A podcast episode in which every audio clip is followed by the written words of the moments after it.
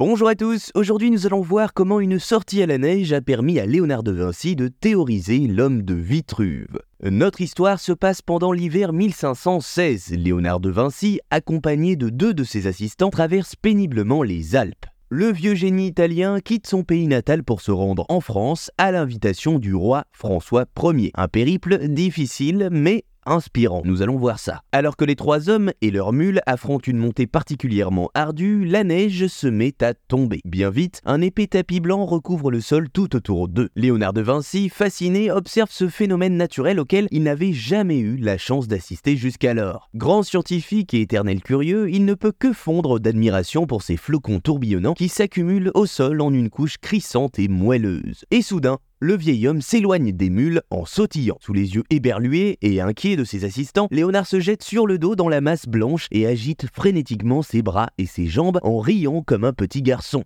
Serait-il pris d'un coup de folie? Eh bien non. Il se relève, un peu étourdi, et observe l'empreinte dans la neige. Son corps a laissé plusieurs arcs de cercle étonnamment réguliers, forme circulaire qu'il note alors immédiatement dans l'un de ses carnets. Arrivé en France, le vieil artiste poursuit ses réflexions. De ce premier croquis rapide, il tire une théorie très complexe sur les proportions idéales du corps humain. Pour appuyer son propos, Léonard reprend cette idée de cercle parfait autour du corps et imagine son célèbre homme de Vitruve. Au fil des siècles, la popularité de cette œuvre, comme celle de son auteur, ne s'est jamais démentie. Aussi, si vous voyez quelqu'un reproduire ce geste dans la neige, dites-vous qu'il s'agit peut-être d'un hommage rendu au grand Léonard de Vinci. Voilà, vous savez maintenant comment une sortie à la neige a permis à Léonard de Vinci de théoriser l'homme de Vitruve.